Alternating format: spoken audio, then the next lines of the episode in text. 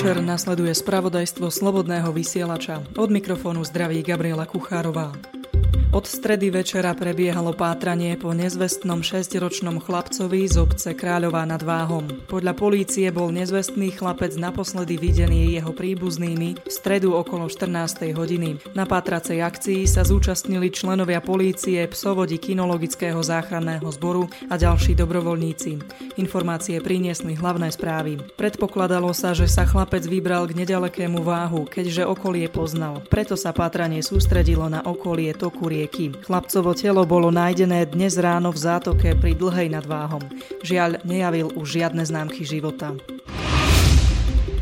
Unesený vietnamský expolitik Trin Huan Than sa možno už čoskoro vráti do Nemecka, uviedla jeho advokátka Petra Schlagenhaufová. Jeho vydanie má byť súčasťou dohôd medzi Nemeckom a Vietnamom. Napísali to dnes na portáli Aktuality. Nemeckí vyšetrovatelia sú si istí, že šengenský priestor opustil na palube nášho vládneho špeciálu, ktorý Vietnamcom požičal vtedajší minister vnútra Robert Kaliňák. Krátko po únose sa pochudnutý Than objavil v tamojšej televízii.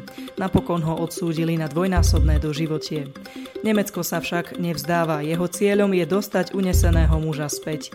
Dohodu medzi oboma krajinami pripustil aj vietnamský diplomat Nguyen Hu Tran. Kľúčovou témou pre vyjednávanie medzi oboma krajinami je dohoda o voľnom obchode medzi EÚ a Vietnamom. Advokátka Schagenhaufová pripomína, že túto tému otvorila na rokovaní v Singapure aj eurokomisárka Cecília Malstromová. Povedala, že sú tu isté problémy a spomenula aj môjho mandanta. Verím, že EÚ dohodu nepodpíše, kým bude môj klient zadržiavaný vo Vietname, hovorí Schagenhaufová prípadu únosu vietnamského podnikateľa sa už vyjadril aj minister zahraničných vecí Miroslav Lajčák. V komentári v denníku Pravda šéf rezortu diplomacie vyhlásil, že Vietnam doteraz nevyvrátil informácie a zistenia nemeckých vyšetrovateľov. Preto sa ministerstvo rozhodlo prijať opatrenia, konkrétne znížiť diplomatické zastúpenie vo Vietname. To znamená, že v tejto chvíli nemáme vo Vietname veľvyslanca a do vyriešenia prípadu ho do Hanoja ani neplánujeme poslať. To je v diplomatickej praxi veľmi závažný krok, k akému sa nepristupuje ľahko ani v bezvýznamných prípadoch a nezostane osamotený, vysvetlil Lajčák s tým, že ak sa preukáže, že Slovensko bolo zneužité zo strany Vietnamu, príjmú aj ďalšie opatrenia. Ako dodáva diplomacia Slovenska nie je o vyhrážaní sa či odsudzovaní bez dôkazov. Rovnako tak nie je v službe nikoho iného ako štátu. Diplomacia nie je ani v službe novinárov, blogerov ani progresívneho Slovenska je v službe štátu, pre ktorý vykonáva zahraničnú politiku. A tak sa stavia aj k tomuto prípadu, povedal Lajčák. Pražskí kriminalisti sa zaoberajú vytlačenými textami, ktoré niekto vylepil na niekoľkých miestach v hlavnom meste Českej republiky. V nich neznámy autor gratuluje afgánskym vlastencom k zabitiu troch českých vojakov, ktorých označuje za žoldnierov a okupantov. Napísali české parlamentní listy. Vec sa vyšetruje pre podozrenie stresného činu podpora a propagácia terorizmu. Informácie potvrdila hovorkyňa pražskej polície. Trestný zákonník počíta pre niekoľko niekoho, kto verejne schváľuje spáchaný teroristický trestný čin alebo zaň verejne chváli jeho páchateľov s väzením na 2 až 10 rokov. Portál pripomenul, že telá troch českých vojakov, ktorých v nedeľu v Afganistane zabil samovražedný atentátnik, v stredu do vlasti dopravil armádny špeciál. Prezident Miloš Zeman padlých vojakov vyznamená medailou za hrdinstvo. Podľa ministra obrany Lubomíra Metnara smrť vojakov nič nezmení na českom zapojení do boja proti terorizmu. Migranti sú novodobými otrokmi, hovorí Tomáš Dechovský, český europoslanec za KDU ČSL. Opiera sa pritom o dokument novinárov z nemeckej televízie ARD. Poslanca citujú parlamentní listy. Na juhu Európy vraj pracujú v otrastných podmienkach za nízku mzdu. Zdechovský si kladie otázku, ako je možné, že sú v supermarketoch ovocie a zelenina celoročne dostupné a lacné. Odpovedal si tak, že v južnom Taliansku a v španielskej Andalúzii, kde sa mnoho druhov ovocia a zeleniny pestuje, zamestnávajú nelegálnych migrantov a tak znižujú náklady. Podľa dokumentu robotníci žijú v slamoch bez vody a elektriny. Ich denná mzda sa pohybuje vo výške buď 25 alebo 35 eur na deň podľa toho, či má migrant doklady. Bezpečnosť na pracovisku sa vraj nedodržiava. Robotníci striekajú ovocie pesticídom bez ochrany. Vzhľadom na to, že často ide o nelegálnych migrantov, tak papierovo neexistujú a preto sa firmy o nich nemusia starať. Výsledkom sú podstatne nižšie náklady. Keď sa zamestnávateľov snažili novinári z ARD konfrontovať, tak popierali, že by k niečomu takému dochádzalo. Robotníkov pred nimi dokonca schovávali.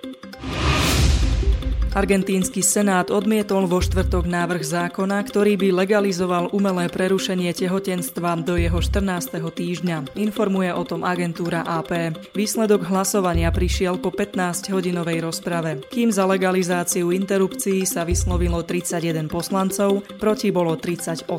Davy stúpencov i odporcov návrhu zákona napriek silnému dažďu sledovali priebeh rozpravy na veľkoplošných obrazovkách nainštalovaných pred budovou kongresu kongresu v Buenos Aires. Predmetná otázka rozdelila rodnú krajinu pápeža Františka. Dolná komora kongresu totiž toto opatrenie už v júni prijala a konzervatívny argentínsky prezident Mauricio Macri zároveň naznačil, že by ho aj podpísal. Na podporu legalizácie interrupcií v Argentíne vyšlo v stredu do ulic niekoľko stoviek ľudí aj v Mexiku a v Kostarike. Argentína v súčasnosti povoluje umelé prerušenie tehotenstva výlučne v prípade znásilnenia či ohrozenia života a zdravia ženy alebo dieťaťa. Agentúra TASR priniesla informáciu, že vláda Spojených štátov má na jeseň tohto roku v úmysle uvaliť na Rusko aj druhý balík sankcií v reakcii na udalosti v britskom meste Salisbury. Tam sa v marci pokúsili otráviť bývalého agenta ruskej vojenskej rozviedky Sergeja Skripala a jeho dceru. Americká vláda tak urobí v prípade, že Spojené štáty nedostanú presvedčivé záruky, že ruská strana už nebude používať chemické zbrane. Informovala o tom v stredu tele televízia NBC s odvolaním sa na nemenovaný zdroj na americkom ministerstve zahraničných vecí.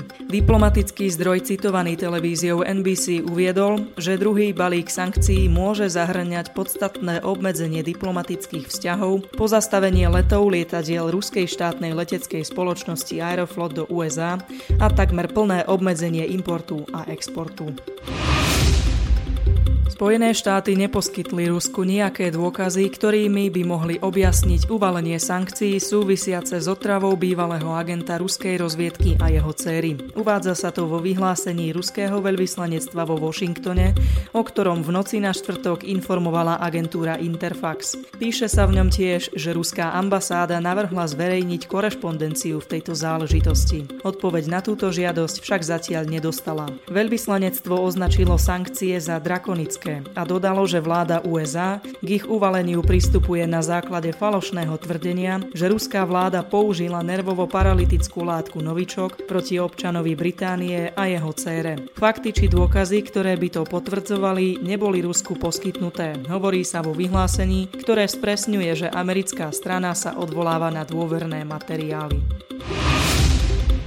Venezuelské ústavodárne zhromaždenie zbavilo poslaneckej imunity pred trestným stíhaním dvoch opozičných politikov. Obvinilo ich tiež zo spoluúčasti na neúspešnom atentáte na prezidenta Nikolása Madura. Správu prináša denník Pravda. Zhromaždenie jednomyselne zbavilo imunity poslancov opozíciou kontrolovaného národného zhromaždenia Julia Borgesa a Juana Requesensa. Borges žije v exile v Kolumbii, druhého menovaného zatkli už v útorok. K údajnému pokusu o atentát na Madura došlo v sobotu 4. augusta v Karakase. Bolo to počas jeho prejavu pri príležitosti 81. výročia vzniku venezuelskej národnej gardy. Došlo tam k dvom explóziám spôsobeným dronmi nesúcimi výbušniny. Borges, ktorý sa v Lani stal nositeľom Sacharovovej ceny za slobodu myslenia, udeľovanej Európskym parlamentom, Madurové obvinenia okamžite odmietol. Madura v nich obvinil, že pokus o atentát zosnoval sám sám, aby mal tak zámienku na prenasledovanie a odsúdenie tých, ktorí vystupujú proti jeho diktatúre. K zodpovednosti za útok sa však podľa agentúry AP prihlásila málo známa skupina, ktorá si hovorí vojaci v tričkách. Podľa agentúry Reuters bola tajnou službou zadržaná aj Rekesensová sestra Rafaela, ktorá patrí k známym študentským vodcom. Mladú ženu neskôr prepustili na slobodu. Podľa údajov Nemeckého spolkového kriminálneho úradu ovládajú a kontrolujú vysokokriminálne klany početné predmestia nemeckých veľkomiest. Moc a aj počet afrických a arabských klanov nebezpečne narastá. Nemecká demokracia je pre nich tým najvhodnejším prostredím, kde sa ich kriminálne aktivity dajú skvele odvíjať a kde im štátna moc nerobí veľké ťažkosti a problémy, píšu hlavné správy. Čoraz viac Nemcov vníma kriminalitu arabských a afrických klanov ako negatívny jav integrácie, ktorá zlyhala. Priznal to aj Hans-Georg Engelke, štátny tajomník pre bezpečnosť z ministerstva vnútra. Povedal, že kriminalita klanov v Nemecku už dosiahla nebezpečné dimenzie.